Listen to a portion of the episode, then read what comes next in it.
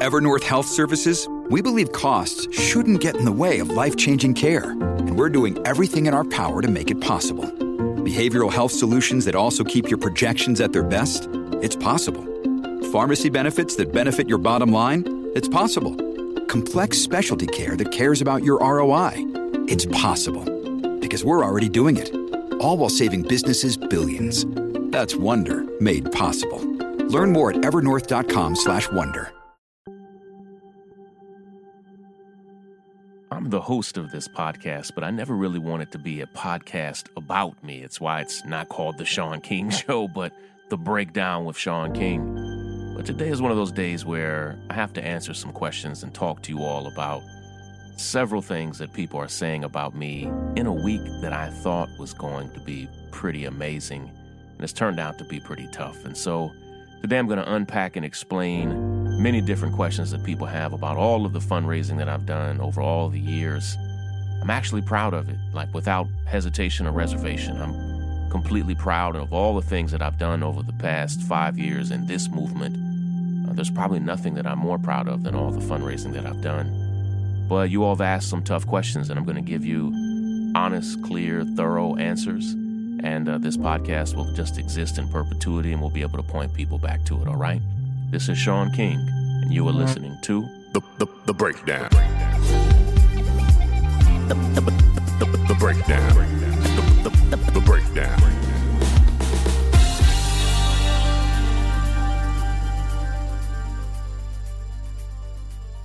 Of all the things that I've done in my life as an activist and organizer, I think the fundraising that I've done for families and causes and charities and people affected by not just police brutality, but natural disasters or, or racism or white supremacy or uh, people who've had their homes burned down or lost their loved ones. I think of all the things that I've done over these past few years, few have given me the, the satisfaction of knowing that I've been able to raise money for people who are often at the lowest point of their lives. And every time I've done it, I've always been asked to do it. I'm I'm not volunteering to go out there and help people raise money. People come to me and ask me if I can do it. And over the years, I've I've been raising money for charities and causes and people for almost 20 years, I think. When people ask, I'm glad to do it because I know how to do it. And fundraising requires a certain persistence. Like when I believe in something, I will ask everybody I know I'll email everybody I know. I have an email list that I've literally been working on since 1999. no, I don't mean that as an exaggeration. Literally, I've been building my email list since 1999. And so many people have literally given to projects that I've worked on behalf of for two decades. And so I have a dedicated base of very generous donors.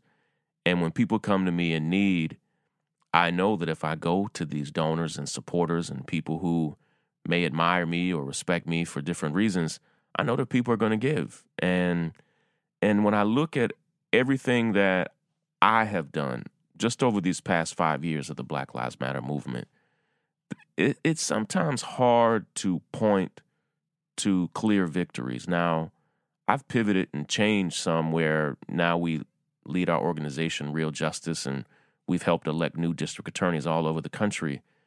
But I know for many families that I've fought for across the years, I know that when we raise this money, it will give them relief. It'll give them the support they need, often to be able to take the time off of work that they need, to pay off bills that they otherwise wouldn't be able to pay. And I'm able to look back at this and just know, yeah, I helped do this. And so these next questions, I answer all of them, and I'll I'll be thorough and specific. Um, these next questions I do uh, really with very little regret. I mean, I I think I don't I don't think there's anybody that I as I think back, I don't think there's any cause that I've raised funds for that I regretted. There have been some that have been really difficult, but I have no regrets on on doing this. And so let's let's dive in. There are probably about seven questions that people have asked me over and over again, And uh, I'm just going to break down the answers and get real specific, all right? Question number one. The first question is How much money have I raised? And it would seem like that is an easy question to answer, but we have to give an estimate in, in some ways because over the years, when people ask me to raise money, they are literally just sending me a link and saying, Can you share this link? Over and over again, when you see me raising money for causes, it is never something that I have access to or that I am I am guiding a family on here's how you should spend your money. Like all they do is send me a link and I get to work. And I have found it difficult to track down over the years. Uh, I've literally written hundreds of thousands of tweets and hundred thousand Facebook posts and have sent out emails on different email systems that I now no longer use. And so it's difficult to track down. But me and a small team of people that I work with, we think we have an estimate for how much money I have raised at least since 2014. And this is these this is just money for families, charities, and causes. This doesn't count any of the money that I've raised for political campaigns, which may be even more than I've raised uh, for these charities and causes. So I know since 2014 that I have raised over $10 million for families, charities, and causes. And of that $10 million, I literally received nothing. Never. Not a penny, not a nickel, not a dime, not a favor, not a t shirt, li- literally, not, uh, not a hookup, not a job, not, uh, not any credit. Sometimes families have even asked to to give me some type of public credit or public award, and I have shied away from that. And uh, of the ten million dollars that I've raised, that's for nearly a hundred different families, charities, and causes where I was asked to come in and help and support those families. And um, you know, there are several other questions that I'll that I'll answer, and that I'm I'm itching to answer. So I'll get to those other questions. But the first question is how much money have I raised? And it's right around $10 million. If I scroll down and look at the spreadsheet that we've created, uh, the last figure that we had was was literally ten million and thousand dollars and eighty three cents, and so um, I'm proud of it. I, I look at each one of those and I I literally forgot most of these. Each one came to me at a different season of my own life. During these five years where I've raised all this money, I've always worked literally two or three other jobs and and I'm always doing this fundraising not as a job or as a career, but just literally in my spare time on my on my breaks or sometimes I'm stealing time away from one job to be able to advocate for these families. But it's over $10 million. And my guess is there are probably 15 or 20 fundraisers that people have sent me links to that I've supported that we just haven't been able to track down, but over 10 million that we could track down. All right, let me get to the next question. Question number two. Uh, the next question is this, and, and I understand this question. It says, Why didn't I issue the report on my fundraising that I said I was going to issue?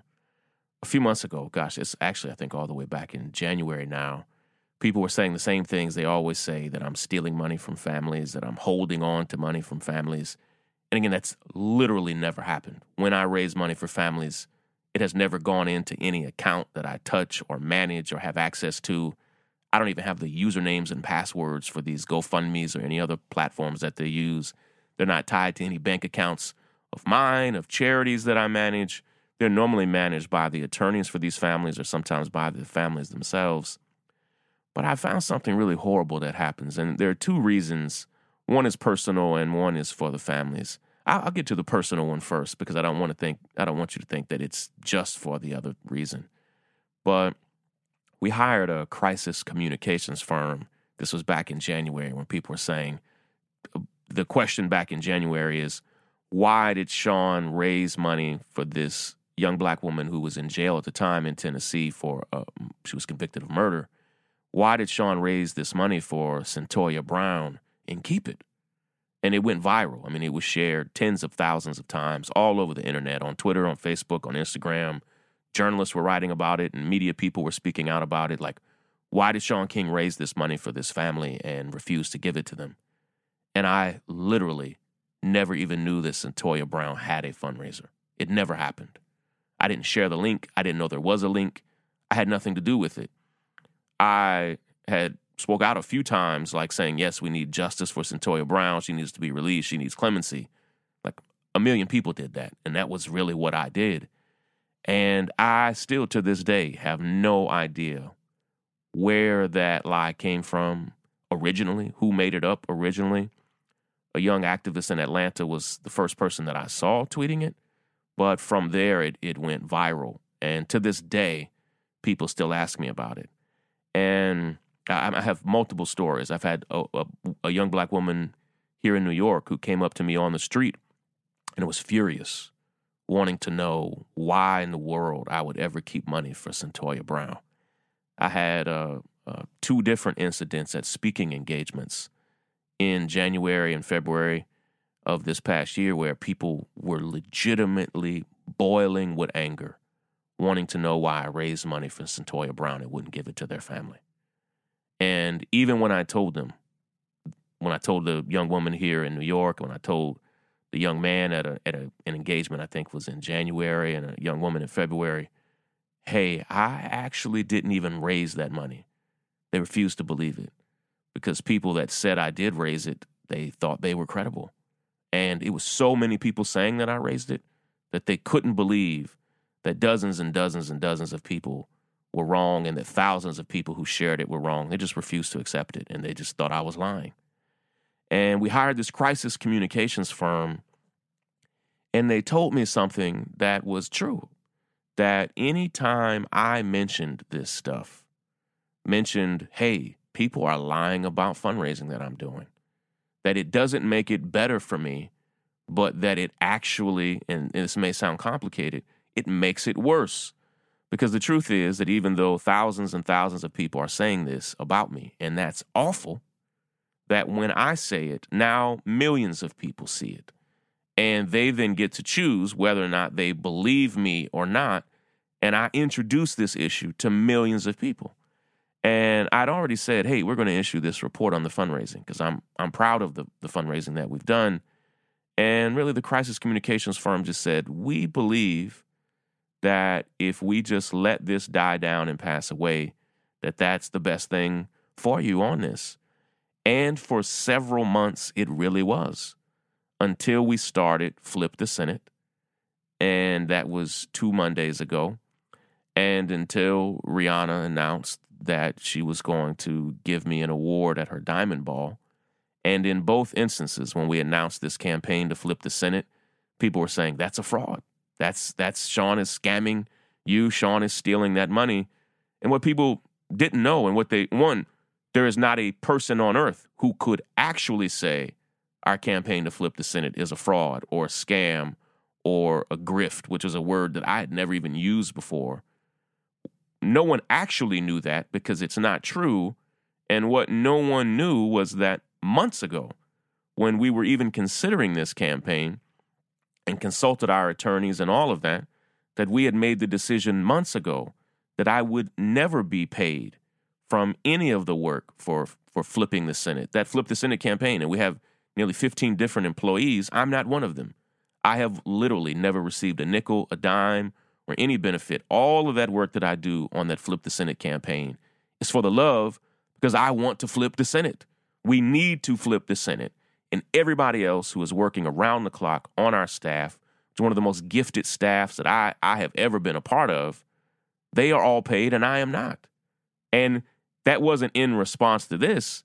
It was because when we looked at the legality of it, we said, hey, as a paid journalist, let's not be paid for this work that I will then advocate in my journalism. I'm not paid. I'm not paid to do that work. Other people are, but I'm not. And so when people started saying two Mondays ago, Shaun is stealing this money, Shaun is keeping this money for himself. This is a way for Shaun to get rich. I literally have other means of employment.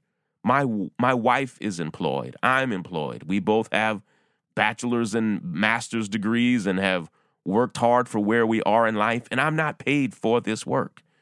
And yet people said it as if it was fact. And then when Rihanna uh, in said that she was giving me this award at the Diamond Ball, not just for the work that I've done in in electing district attorneys or advocating on behalf of families, but also working behind the scenes with her foundation. Again, people said, this guy is a scammer. He's a fraud. He's a phony. He steals from families. He raises money for causes that he keeps for himself. And and so, you know, that original idea of never releasing the report, it actually worked for about 8 months. So from January all the way to August, not releasing the report seemed to help the issue of me stealing money from families or causes or charities or businesses or anything else. It seemed to help the matter until it came right back up. And then the second reason we never released that report was something weird happens. And again, this is, you've probably heard me share this lesson now a few times. We're not just responsible for what we intend to do, our intentions, we're also responsible for our impact. And when people say, Shaun has stolen money from the family of Mike Brown or the family of Tamir Rice or the family of Eric Garner or fill in the blank, what they don't know is that every time people say those lies, people contact those families over and over and over again. And I mean white supremacists, I mean ultra conservatives, I mean conservative media outlets, I now mean uh, activists and organizers who think they are helping these families to say, hey, let me help you get to the bottom of Shaun King taking this money from your family. And the families are grieved by it. Not only does it waste their time, but you have to understand it takes them back to a painful place. And to waste any of their time on this is an abomination. Like, I never asked these families for anything. And so that people are in the name of getting justice are going to any of these families and bothering them over and over and over again when they have all already made statements saying, no, that never happened. I know this. We now have this internal report that we've built out, and I, I, have a spreadsheet in front of me of all the funds that we've raised and for all the causes. I know that when we release this report, with statements from the families and all of their attorneys, people are going to start bugging these families and harassing them, saying, Are you sure that Shaun King did not take money from you? And here's the thing what people fail to understand is that if I kept a dime from any family, from any business, from any charity, any of them, from any political campaign, anything that was meant for them, if I kept a penny, it's not just shady. It's not just foul, it's criminal. I would be committing a crime over and and according to people, over and over and over again. Like it's never happened. And if it did happen once, I would be in jail. Like that's that is the bottom line. Here in New York where I'm not friends with the governor, in the United States of America where I'm not friends with the president or the attorney general, like that's that's the truth of the matter. I don't get a special hookup for scams and frauds where I do them and just never pay the price. And so we are going to release a report. We're building it now, like putting it in a slick format that people can read. We're building a website for it as well. And I hate that.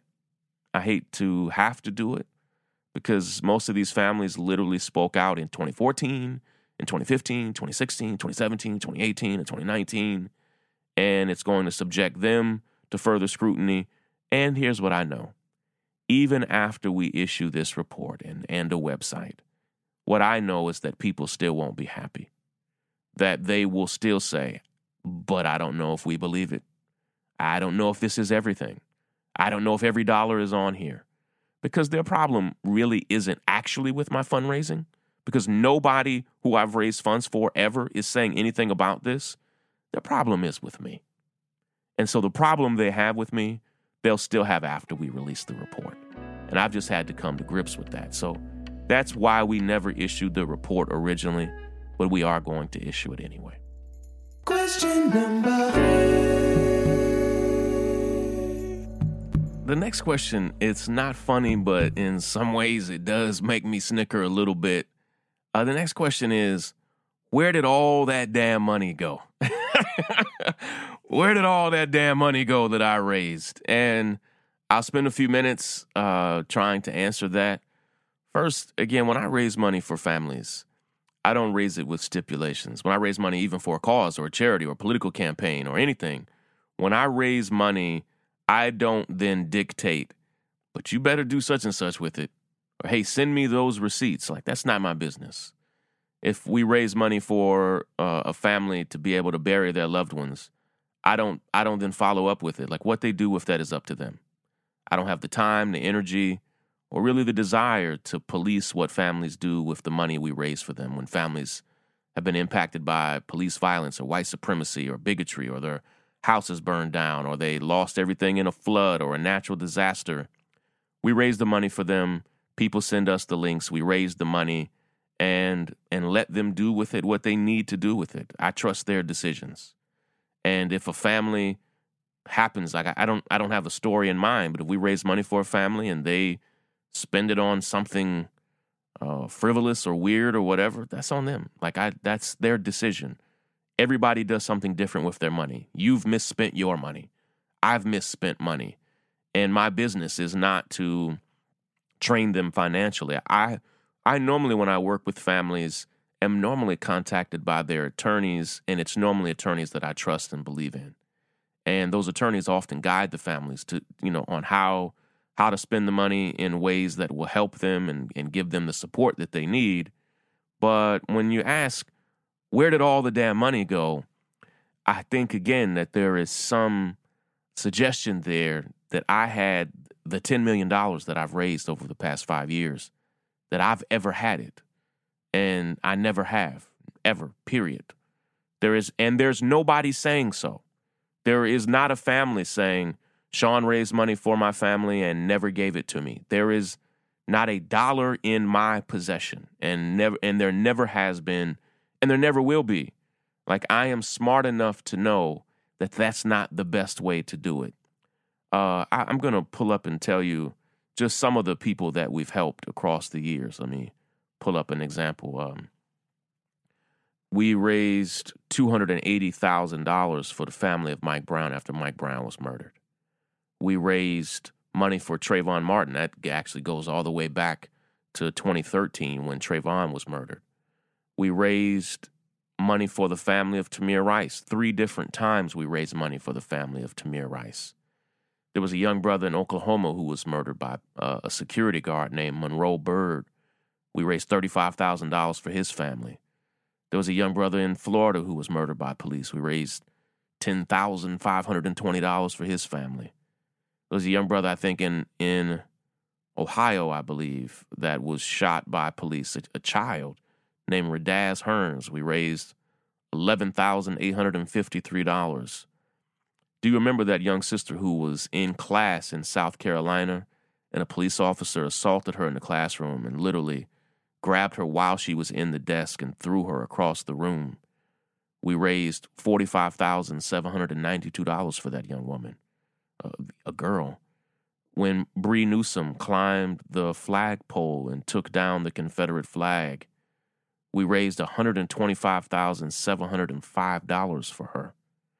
Um, there were multiple charities in Ferguson that we raised money for. There was a sister named Marissa Alexander, who you may recall was incarcerated after she shot an abusive family member her husband or estranged husband, I believe. And we raised $61,733.83 for her to help her get back on her feet when she was finally released.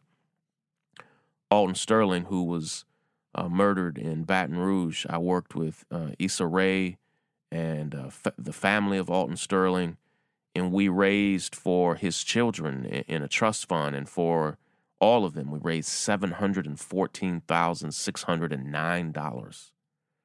there were some people um, whose home burned down, and and it right now I'm I'm looking at it. It says the Crosby fire victims. We raised six thousand three hundred ninety five dollars. We raised for activists and organizers and indigenous people in Standing Rock $378,402 for a martial arts program for black boys in Detroit. We raised $79,936. I could go on and on and on. That's where the money went. That's where all the damn money went. I mean that I am maybe 15% through the list. I see on here Terrence Crutcher, who was murdered by police again in Oklahoma, which is now currently the worst place for police violence in the United States. For the family of Terrence Crutcher and his twin sister Tiffany is my friend. We raised $169,220. Um, I see Philando Castile here. And for Philando's family, we raised $188,341. There was a young child who was incarcerated on Rikers Island named Pedro Hernandez, and we raised $125,000 to pay his bail. Um, there was a young brother in uh, um, Virginia who was assaulted by white supremacists, and we raised, I'm talking about DeAndre Harris, we raised $166,045 for DeAndre Harris. I see Stephon Clark. I see Antwon Rose. I see Nia Wilson. All families impacted by police violence. I know these families. I see Botham Jean, who was murdered when a police officer literally just walked right into his home and shot and killed him in his own home. We raised $46,665. I'm speaking in September at the first foundation uh, uh, gala for the family of Botham Jean. I care about these families and, and still continue to care about them.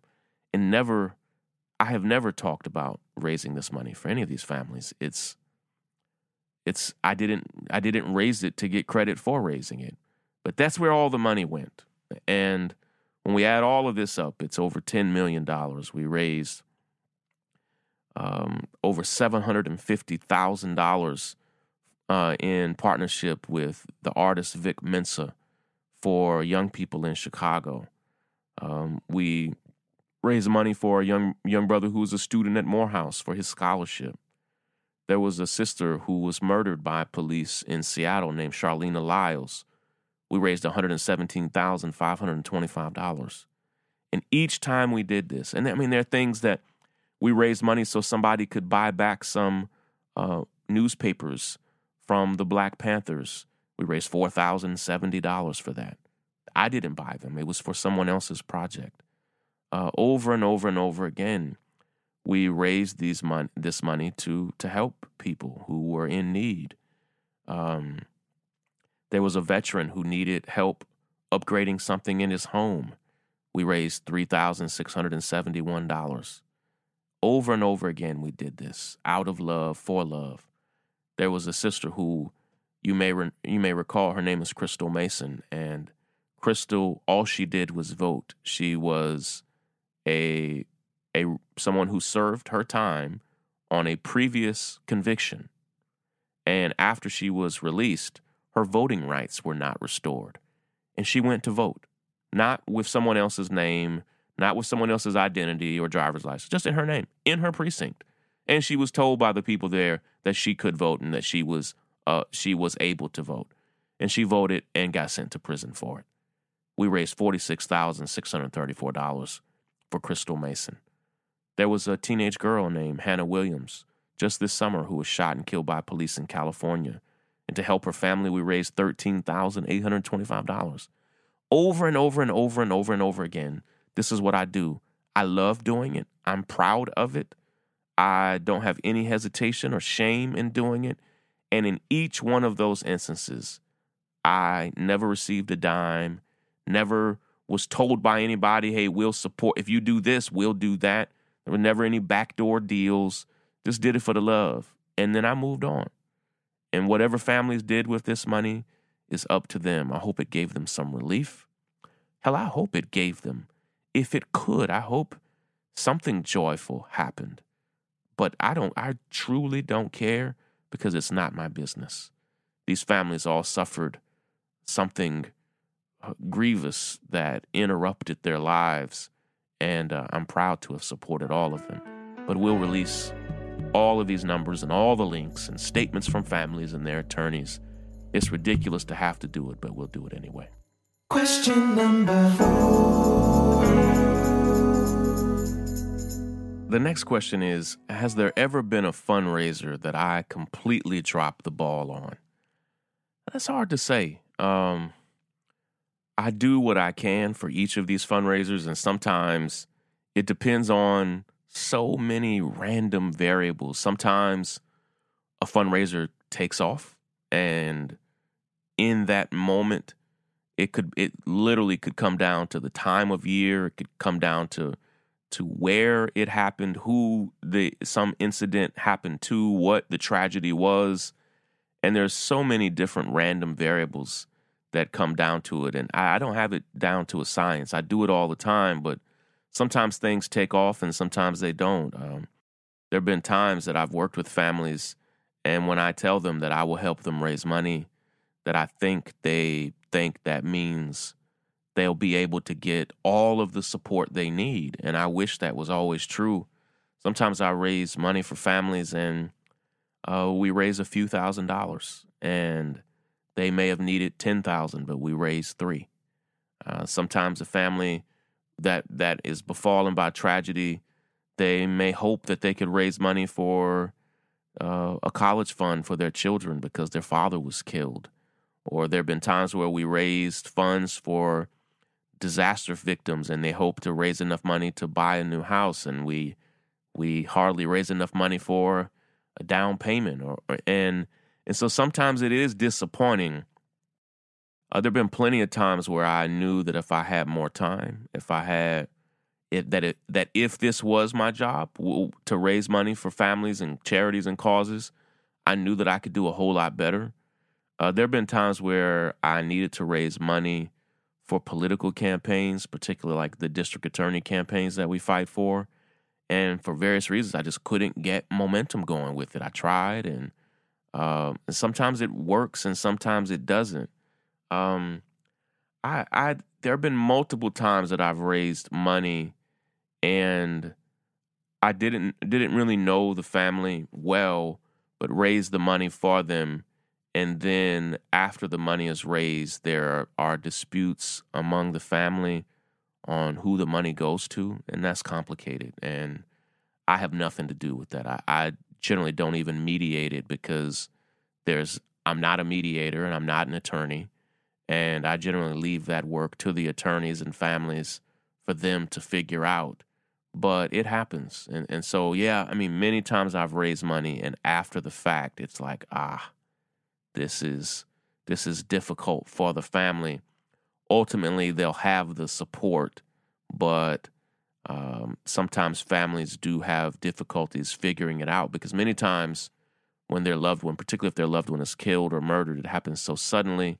Sometimes like imagine if it's a if it's a young man or woman who's killed that families haven't worked this out. Like they hadn't they never thought this was going to happen. And so um so no i wouldn't say you know there's a fundraiser that i've just dropped the ball on but many times it got complicated for families and i always hate to see that Number five, number five. Question number five.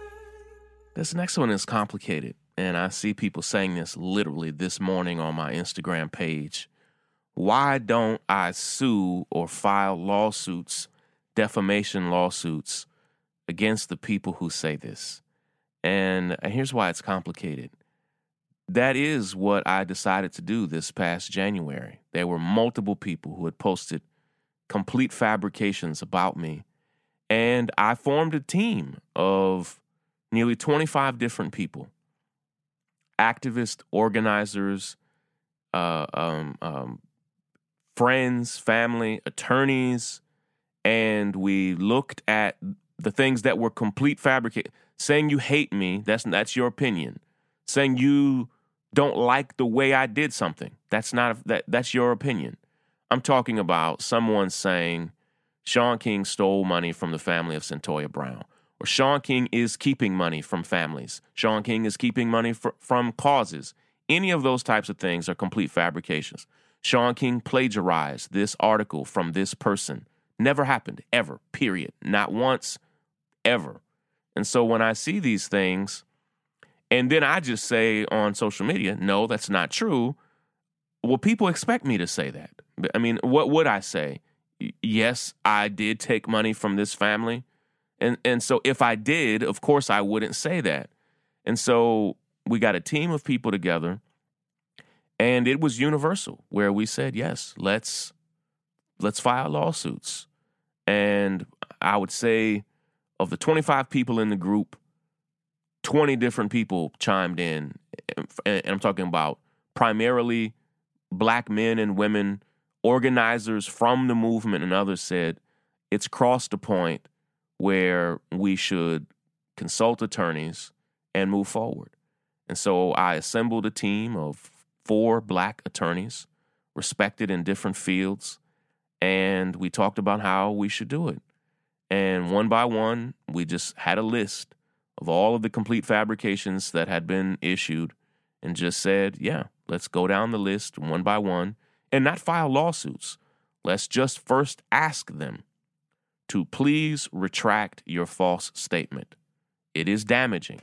It is a lie. It is a fabrication. Please retract it and issue some type of statement.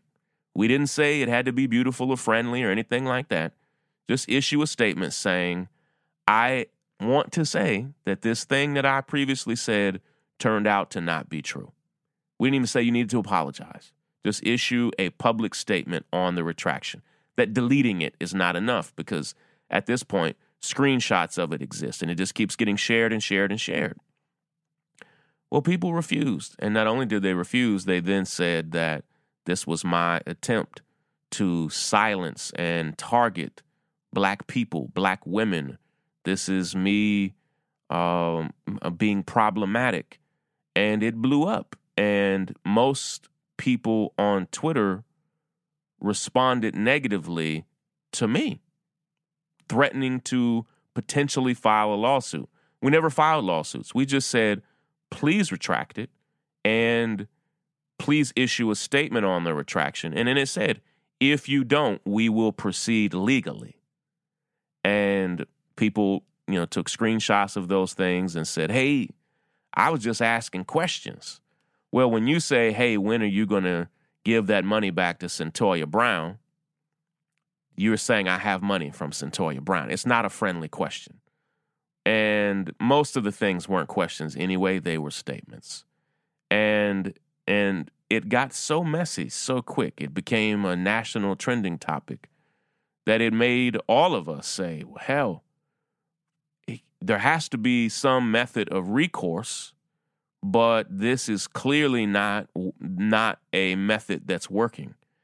And and so now still as someone posts a fabrication saying this is a scam, uh, this is a fraud, this is some shady thing to get Shaun rich, any of these types of things that people say, complete fabrications that no one has any evidence or proof of because it doesn't exist. And that's why the civil court system exists. You file lawsuits not to send people to jail. I have no interest in that. My only interest is to get somebody to issue a public retraction. I'm not I'm not seeking monetary damage, although it has done significant monetary damage not just to my life, but to the causes and other people that I fight for and fundraise for. Now when I fundraise for a family, people literally are saying, "Don't give to this. Shaun's going to steal the money." Which was the original intent of this lie when it was first said by white supremacists but now it has hopped the fence and become popular in other circles to say I'm doing this. And so it's difficult. I mean, I feel in some ways like I am in a corner where if I file a lawsuit, people say that I am problematic.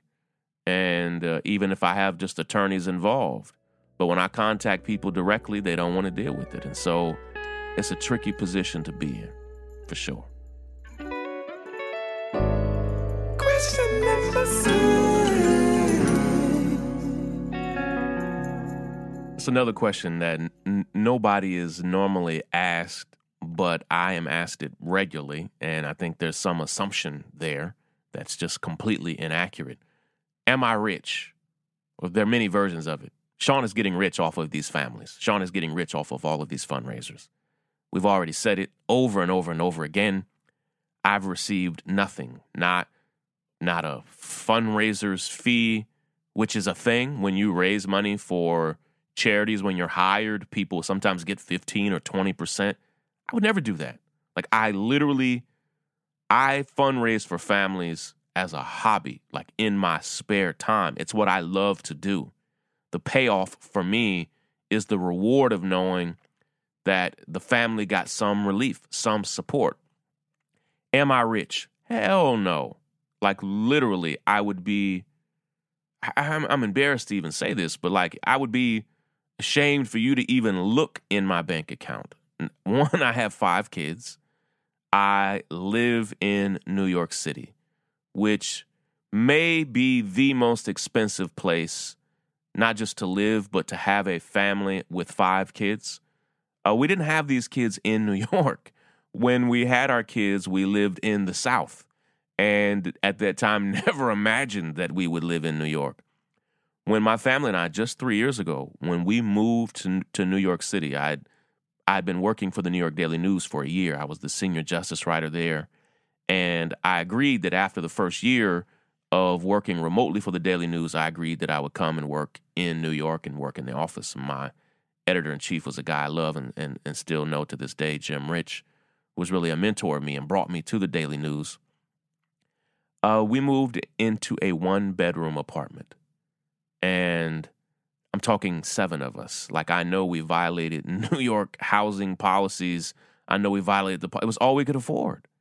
And at the time, my wife didn't yet have a teaching job, but she eventually. She's been a school teacher her entire life, and uh, she eventually got a teaching job. But even with her job and my job at the Daily News, we were struggling. It was. I mean, that's how hard it is to get by in this city. Taxes are higher here and at that time, I think it was that one bedroom apartment may have been the most expensive home we'd ever had. Like, that's how bad it is. And between what I was making and what she was making and our five kids, um, it was tough. And it's still tough. Our oldest daughter is now in college, and we're doing financial aid and, and student loans and things just like everybody else. Uh, you know, it's we have another daughter who is now applying to college and getting ready. And I'm like, I'm like every other family. How the hell are we going to make it? And it's difficult. And I mean, we are literally, I confess, like we are paycheck to paycheck. I said publicly recently that uh, I didn't have health insurance. I, I literally just now, my wife got health insurance at her job, but we went this period of time where we didn't have it and couldn't afford it. I'd left my full time job at The Intercept and the health insurance that they were covering, I no longer had. And for me to pay it on my own was $2,300 a month. And I paid it for two months, and by the third month, I couldn't afford it. And so we just didn't have health insurance. And I literally went to the doctor. I have several, I've had multiple spinal surgeries across the years, and I have several chronic injuries that continue to plague me and cause pain. And I went to the doctor for an outpatient procedure and I had to pay for it out of pocket on a credit card. And and when families say like he's getting rich, oh he's taking an extravagant vacation on money meant for families, a complete lie. Like we will sometimes save up month after month after month after month to be able to sometimes just take two of us on a vacation, not all seven of us. And in that rare time that the seven of us can go, we literally are often sometimes putting it on a credit card just so we can have a beautiful experience together and then pay it off for months on end. Uh, the work that I do is hard and it has strained and, and put a lot of pressure on my family. And so when we can get away, we try to do it. But no, um, I can't afford to buy a home in New York City the a remotely decent house is outrageously expensive here. I I I couldn't even begin to communicate for you how outrageously expensive it is today to try to buy a home in New York. And most of the people who buy homes now here are either rich or they bought it 25 years ago. And so we are literally working people. And not only does my wife work full time, but I work full time. I work multiple jobs now just to be able to make ends meet. And because I have always worked multiple jobs, uh, I can I'm always able to raise money for families without ever thinking, uh, uh, I wish they would, I wish they'd pay me. I mean, it sounds ignorant even saying it, but because I've always been employed, not just these past five years, but my whole adult life, when I do the work that I do, I never expect anything in return. And I, you know, I do the work that I do, the work that I'm paid for and the work I'm not paid for, I do because I love it. But no, we're not rich and at least in New York terms, probably never will be. It is hard to get ahead in this city for sure. Number seven, number seven, number seven. Final question is this, and this is a question that I get a lot and that my team gets a lot about me. Uh, the question says, Shaun, you have so much going on that I can't keep track. How do you do the Action PAC, the North Star, the breakdown, and flip the Senate? And are those things all connected? How do I do all the work that I do and fight for families and fight against police brutality? And uh, serve as the social justice voice on the Tom Joyner Morning Show, uh, and still write for the Intercept and um, be a surrogate for political campaigns, uh, and and work with Real Justice. I do all of those things. One, I, I have several answers for that. My schedule is planned down to the minute, every single day, all day, planned down to the minute. And currently, I have to wake up at about 5 a.m. every day just to do everything I do. And I work now most days from 5 a.m. to 7 p.m. That's, what is that? That is 14 hours a day, every day. And it requires me to work that much every day to do all of that. And if anything gets thrown off, it throws my whole schedule off. And so I work a lot and I work hard. I work efficiently. That's one thing. Uh, I also have amazing staffs and teams that I work with in every one of those places. Uh, On the Tom Joyner Morning Show, I'm on there every Tuesday and Thursday, and I literally just have to show up. The producers, the co-hosts, and every they do the hard work. I just show up. I have to prepare, but I just I am prepared and show up and do what I do. And the same thing is true, you know, right now. I'm I'm recording the Breakdown podcast. I'm in the studio for the Breakdown, and after I record all of this, I'll send out the audio to our producer Willis and an entire team. Willis will do all of the production of the episode, but Lysandra, who is the associate producer on the podcast, helped me get to this point, helped make sure I had the time for it, helped make sure I knew the material that I was going to cover. And then there's an entire team of people that upload it, do transcripts for it. I don't do any of that. And I just come in and record it the best I can. And and this the same is true for all of the work that I do. We have an amazing staff at the Action PAC, an amazing staff for Flip the Senate. And I, you know, I, t- I say this about real justice and the Action PAC and all of those things. If certain people in all of those places left, it will fall apart. If I left, the work could still continue. I bring a lot of energy. I bring, you know, I bring my personality. I bring my following and my my expertise and things to the table. But so much of the hard day to day work uh, to make these things happen and real uh, so many people that you never see and know are doing that. And so uh, it's all for social good. And so in that thing, I'm in the same spirit every day, but um, it's hard work. And and and then lastly, and I said this just a second ago, I love what I do, and that makes it not draining in that sense. All right. So, you know, I've tried to answer a lot of questions about my work, about the fundraising, where where all the damn money goes, and uh, you're going to be hearing some more about it. We're going to kind of come at it from a more offensive uh, perspective here in the weeks and months ahead. All right. I got to run, but I appreciate you. Love you and thank you for your support. Take care, everybody. Break it down. The, the break, the break, the break, the break, the break, the breakdown. The break, the break, the break, the break, the breakdown.